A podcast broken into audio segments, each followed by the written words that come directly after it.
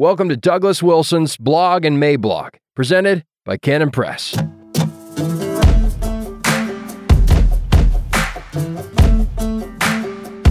Modern Art as Suicide Note, January 16th, 2023.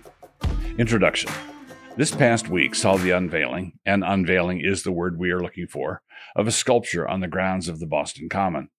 The work is called The Embrace and is purportedly taken from a photo of a hug between Martin Luther King Jr.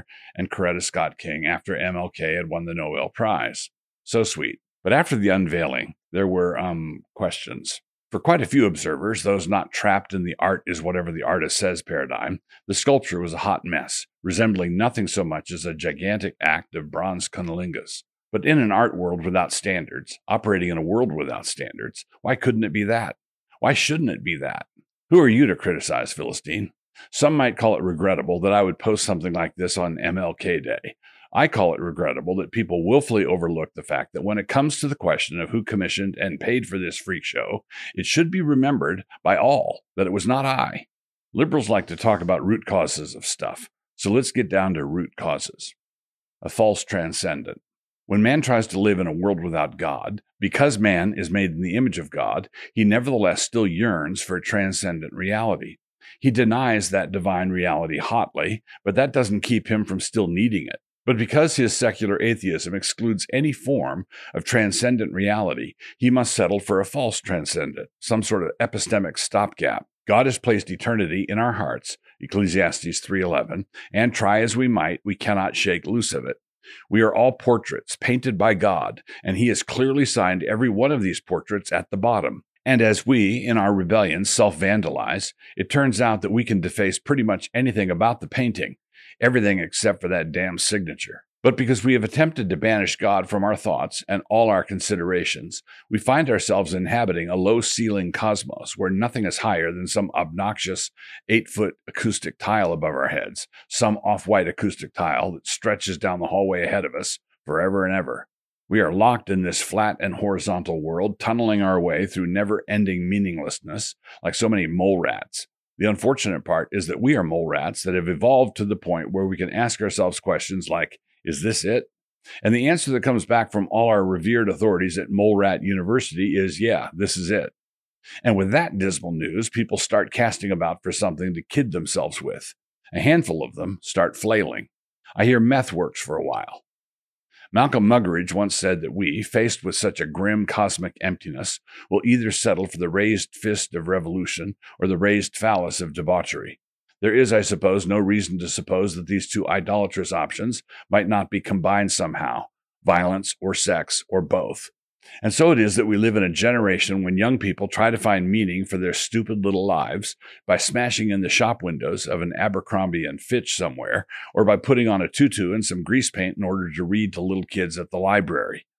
These are little kids who still need to be introduced to the wormhole mysteries of meaninglessness, and the sooner they are disabused of their fresh faced innocence, the better. This is why we had the BLM riots. This is why we have so many drag queens. It is not because we failed to deliver a high standard of living. It is not because capitalism failed us. It is not a GDP failure. It is not because of our awful mortality rates. No, it is because we are without God and without hope in the world. Ephesians 2:12. And further because we refuse to honor God as God and refuse to give him thanks. Romans 1:21.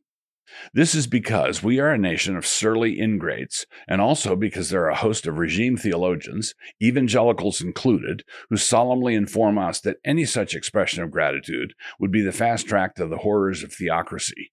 Repentant ingrates might turn into ayatollahs. Can't be too careful these days. Shocking the Philistines. Once a society is lost in an endlessly dense pea soup fog, marching aimlessly, it becomes awfully difficult for the artist to stay out front as the avant garde. What on earth do we mean by front, anyhow? Where were we going, anyway? We are not quite sure, but we still appear to be making good time. Back in the early days of modern art, this particular aesthetic tapeworm was living the life of Riley. The host body provided plenty of sustenance. The society was still oriented enough that a particular art scandal could be disorienting. But this is a trick that can only work for a while, and after a while, everybody gets jaded. Back in the early days, the goal of a really successful artist was to shock the boobs, and because of widespread Christian standards, there were plenty of traditionalist boobs who shocked easily. This provided the avant garde artists with plenty of material to work with, from Duchamp on down. I'm talking about all those artists who were filled with modernist conceit, avarice, lust, and helium. But now that we live in a world filled with boobs without standards, many of whom have seen their share of porn, they don't shock very well.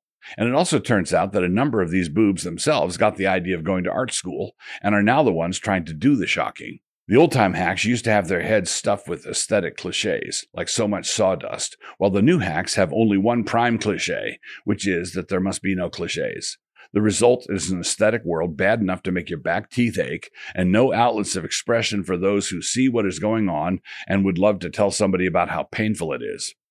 The end result is that Boston puts up what the French might call a monstrosity, and everybody is too tired or boxed out to be gobsmacked or outraged or shocked or bewildered.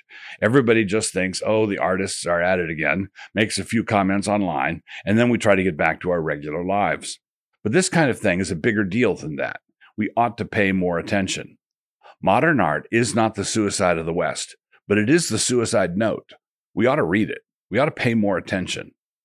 Cancer spread. A story is told of a Christian apologist who was visiting a university, and they took him by their new art gallery. Of course, the nihilism of the art department is not limited to the art department, it also permeates the architecture department. And so it was that this new building had staircases that didn't go up to anything, columns that didn't reach the roof they were supposed to be supporting, and so on. You know, edgy stuff. But the apologist said, I'll bet they didn't do the foundation like that. I like to imagine him saying it sardonically. Because, of course, because the building has to remain standing, it must somehow work. It doesn't matter that the architects share the same nihilism as the painters. They are still susceptible to lawsuits if their buildings collapse and kill some people. The artists can just carve or paint or mold some dreadfulness and then make fun of the bourgeoisie who don't get it. In other words, they have some protection for their nihilism that aeronautical engineers do not have. They operate in relative safety because regular people don't take them seriously. It is not hazardous in itself, we say. It is not the gun or the bottle of pills. It is just the suicide note. Pen and paper never killed anyone.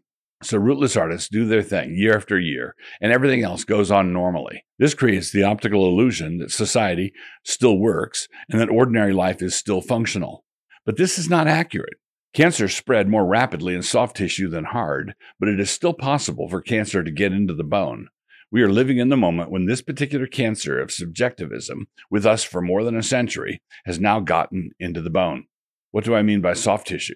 Abandonment of objective standards is a process that can more readily begin in the soft tissue of the humanities, but unchecked, it will eventually get to those areas that we were pleased in our vanity to call the hard sciences.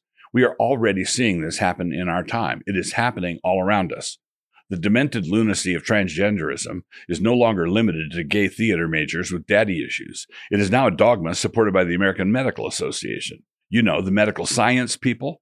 If there is no truth, then how on earth can there be such a thing as a girl? So here's the point you cannot deny the existence and authority of objective truth and still keep truth. Your denial will eventually work its way into everything, and I do mean everything. If you've seen a few videos of athletes keeling over in numbers you don't remember ever seeing before, and you Google something like, How many athletes have died in the last several years? you will receive a bunch of helpful links debunking this quote unquote misinformation. You will receive these links from the boys at Big Tech, that gaggle of censor happy miscreants. In a world with no truth, something must take its place, and what takes its place is the narrative. The current narrative is whatever the leftists grasping for power want you to believe. And that is what they will tell you over and over, regardless of facts, because in their worldview, a repeated lie can establish a narrative just as readily as anything else. In fact, for their purposes, even better. Why are they not humiliated? Why are they not embarrassed down to the ground? They are not embarrassed when the truth comes in and demolishes their position because there's no such thing as truth. They can stick to their guns, and they do, because according to their definitions, our side doesn't have any guns. We have the truth, which doesn't exist, and we don't have the narrative, which they control. As the ongoing releases from the Twitter files are demonstrating, the critics were right all along. I'm referring to the critics of the censorship, the lockdowns, the masks, the vaccines, alternative treatments, the whole shooting match. They were right about other stuff also, but let us not get distracted by Hunter's laptop. The gaslighting is happening in multiple arenas. These critics were shamelessly censored and hounded out of the discussion. An orthodoxy formed on the virus within weeks, and that smelly little orthodoxy, to use Orwell's phrase, was enforced with a club. This naked power move was brazen. And now that the Twitter files are proving all of this to have been true, what is their move? It is exactly the same to brazen it out. How can the release of Twitter emails prove their lies to have been lies when there are no lies? Who needs to care about truth when you still have your narrative? This is the suicide of thought. It is the suicide of the life of the mind.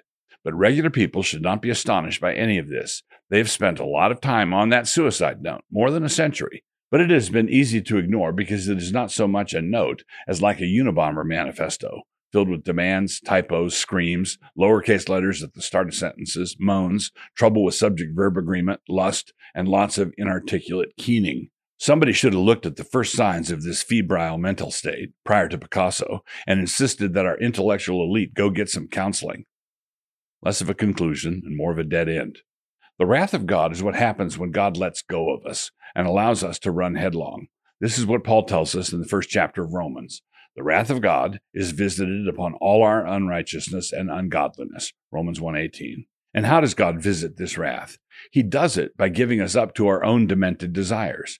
Therefore God gave them over. Romans 1:24. For this reason God gave them over. Romans 1:26. What is the result of this? Pride parades, or to put it more biblically, our goeth before destruction parades. What is the ensign of our rebellion? Rainbow colored death and sin rags. We began writing this suicide note many decades ago, and that note, that manifesto, contained a host of exorbitant demands, and God, in his wrath, has started to grant our impudent and imperious demands. And so it has come about that, without repentance, we are undone. One ancient pagan poet wisely referred to foolish petitions, quote, which heaven in anger grants. And he gave them their requests, but set leanness into their soul. Psalm 106, 15. So I gave them up unto their own heart's lust, and they walked in their own counsels. Psalm 81, verse 12. If you are enjoying these videos and would like to support this channel and the work of Canon Press, join up at Canon Plus. Just click the link, create an account, and have a look around. If you use the restrooms, leave a dime on the counter.